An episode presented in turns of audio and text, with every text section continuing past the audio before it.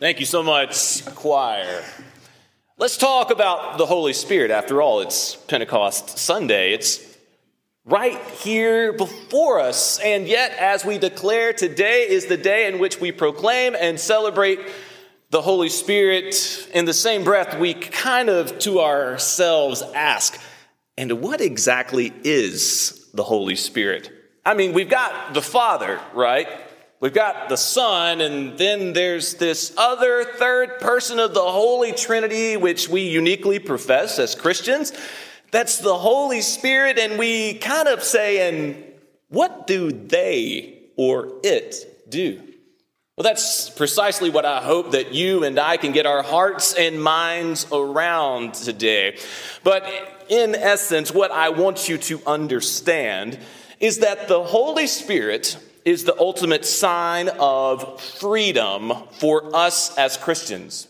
You see, when the Spirit hits, it's something that within us releases, or at least should, a sense of anticipation and excitement for something that is to come, or in fact is already happening, which is far beyond our own human ability. It, it only must, it only could be God. But yet there's a problem when the Spirit hits. That's the title of the sermon, in case you haven't got that yet.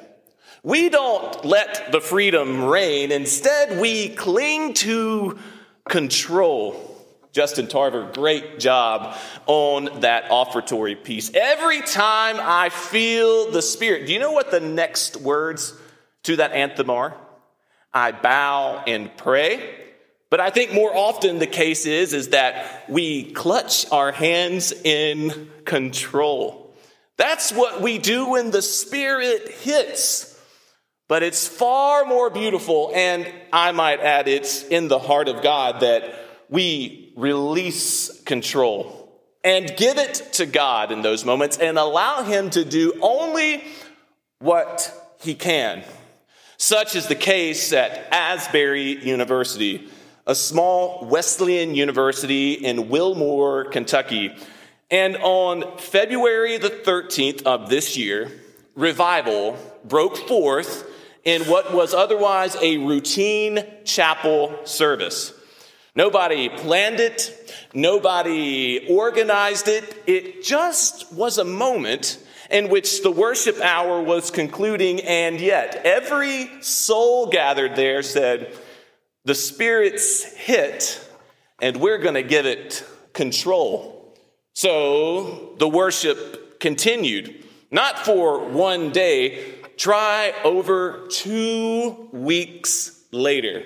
And during that time, as word spread across social media and national and international wires, over 50,000 people, many of them college age students, descended upon the small town of Wilmore, Kentucky, only to be a part of that worship service and gather in that chapel and praise God and pray for one another.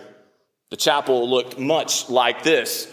There was no special lighting. There was no fog machine. There was no pastor in skinny jeans. And let me say this declaratively I will never wear skinny jeans for your benefit as well as for mine. And yet, the Spirit hit.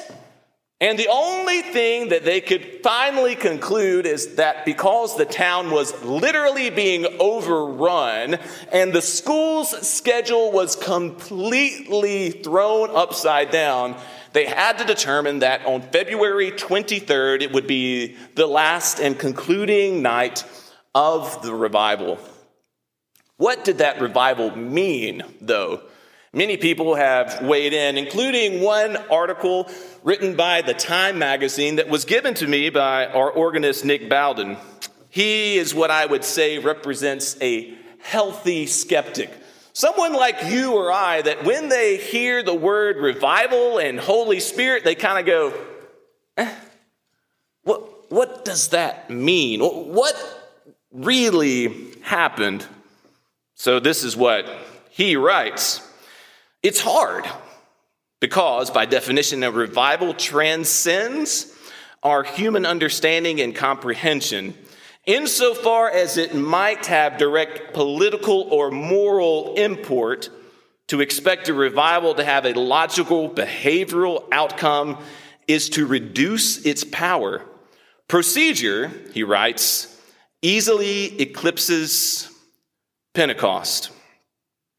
In other words, when that spirit hits, like it did in Wilmore, Kentucky, at Asbury University, the thing that you and I most want to do is try to control the narrative so that you and I can understand what it means or what we believe it should mean.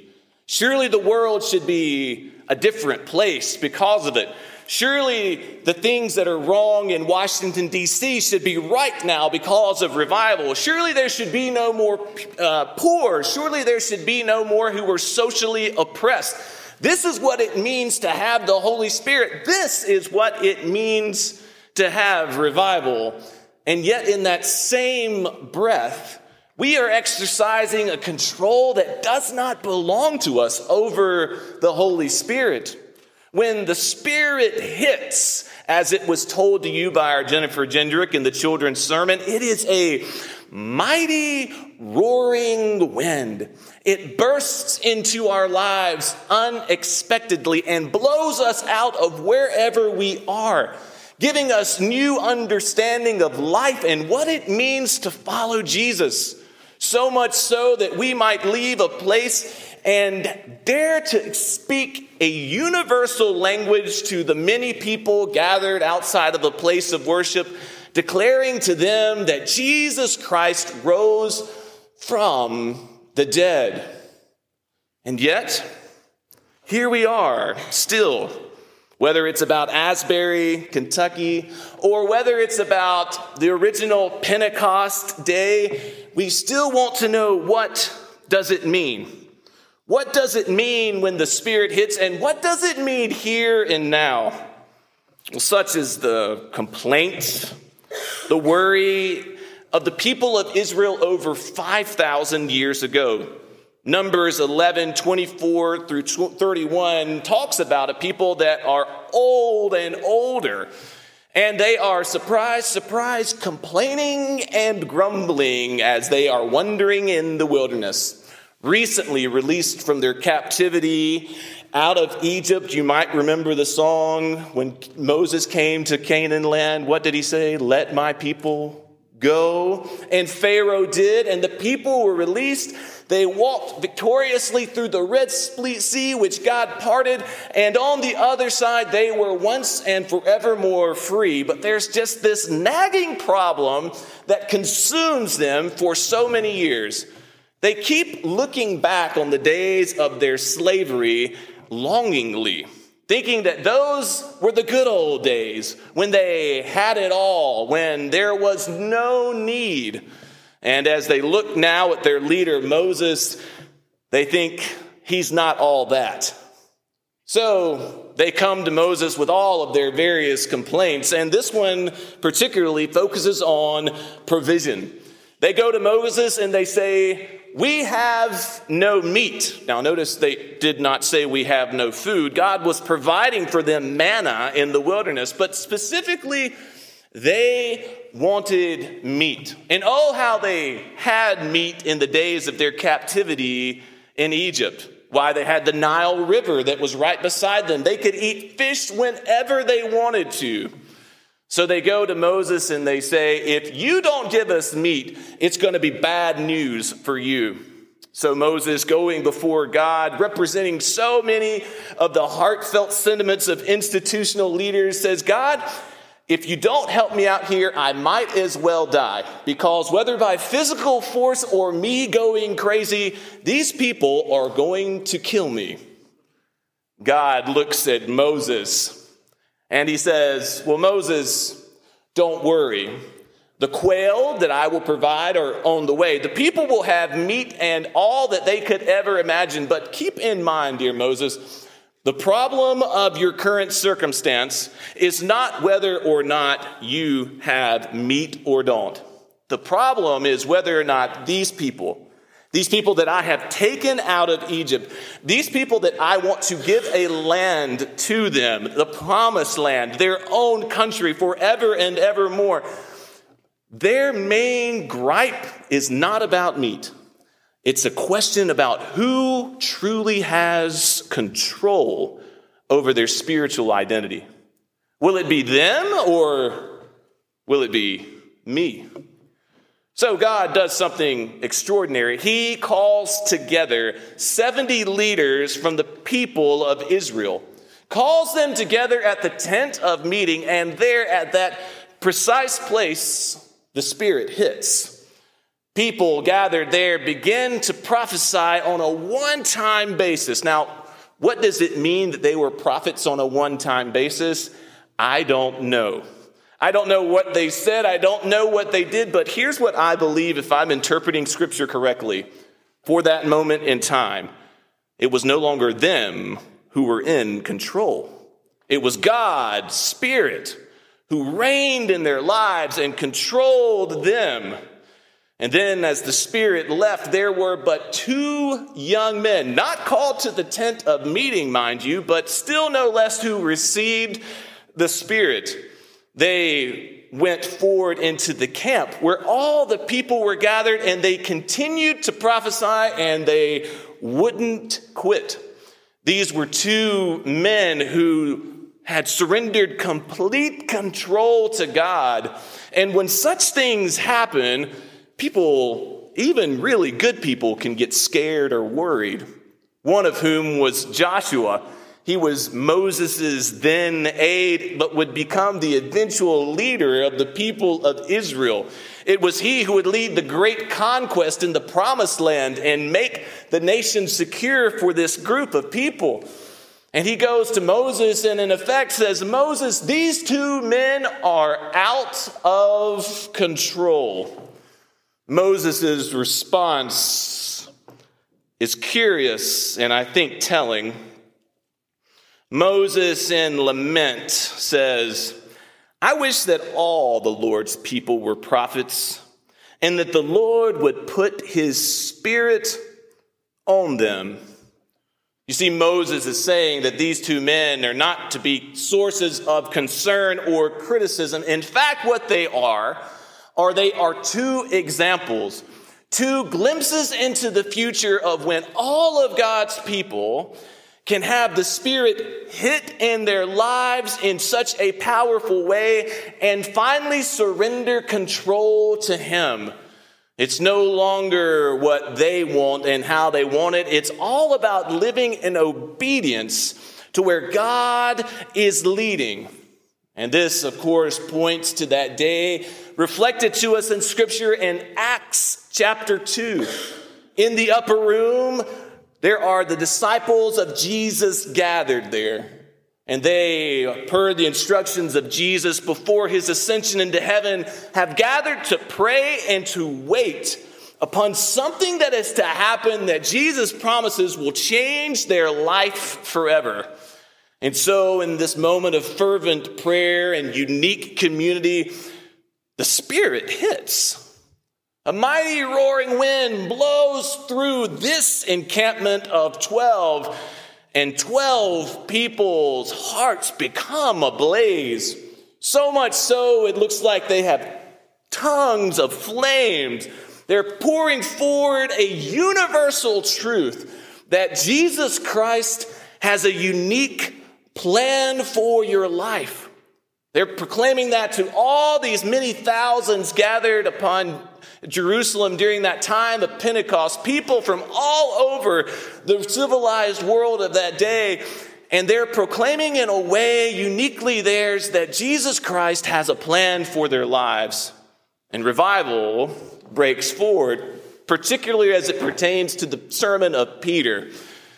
Peter, upon concluding his sermon, has, well, an altar call of sorts. And at that time, it says, 3,000 of the church's number were added that day. 3,000 people whose lives were forever changed because The Spirit hit first those that God had called together, and then they, having lost control and given it to God, went forward and proclaimed His message of truth. Not something to be looked back upon nostalgically by the church in the modern day, thinking, boy, those were the good old days. That was the time when God's Spirit fell upon the people freshly. That was the time when people were in obedience to God and did what it wanted to. No, it's not to be for our nostalgia today.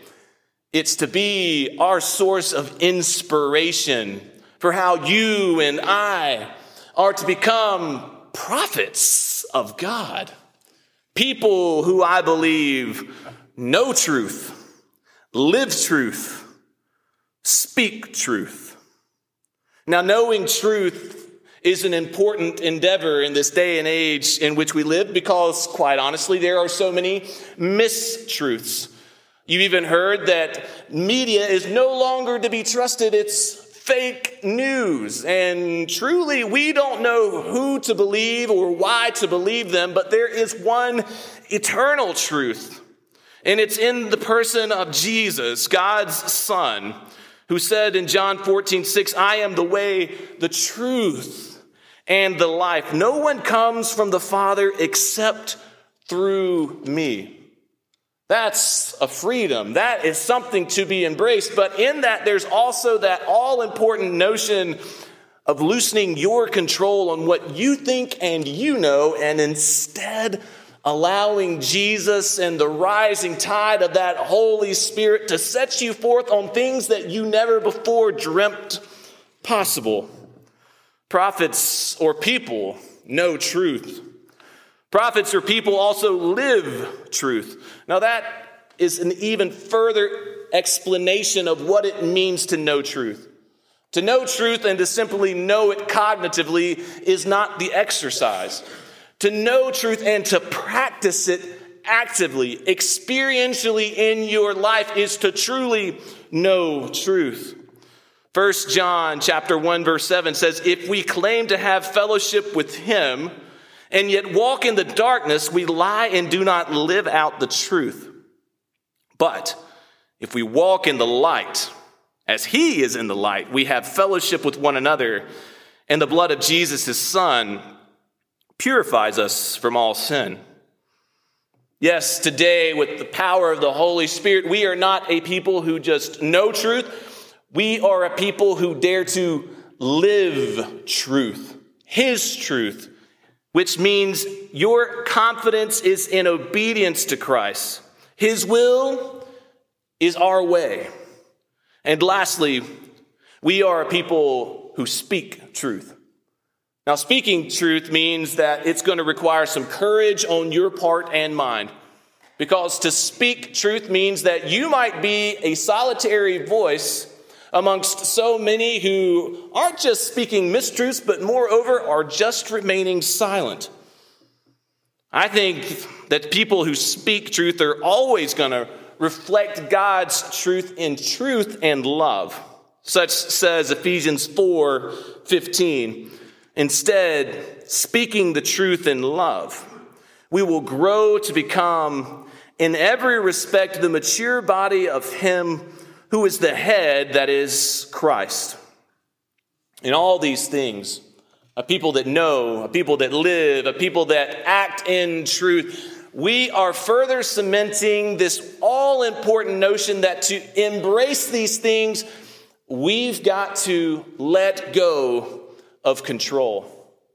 And, folks, that is more important today than it has ever been before. There's a great misunderstanding about control because so many people don't understand that they're exercising a control to their own detriment. You might say that control over a long time, practiced incorrectly, can kill. Not just your physical body, but moreover your soul, your very being. Control of who you are and what you are isn't the point but giving control to God, allowing His Spirit to come onto your life, allowing the Spirit to hit and not trying to wrest control back away from it.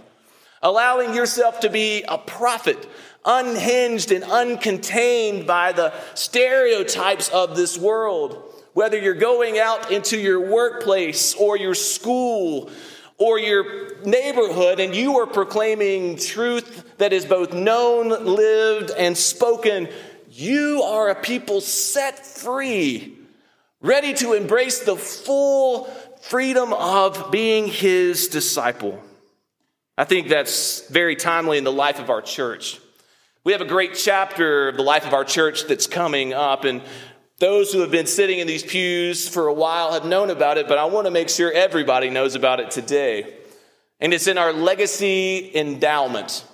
This is something that has been in formation ever since the church bought that building that was beside us, once known as BB&T, and then sold to Rayland Construction. And then with those proceeds, our church had the decision of what to do.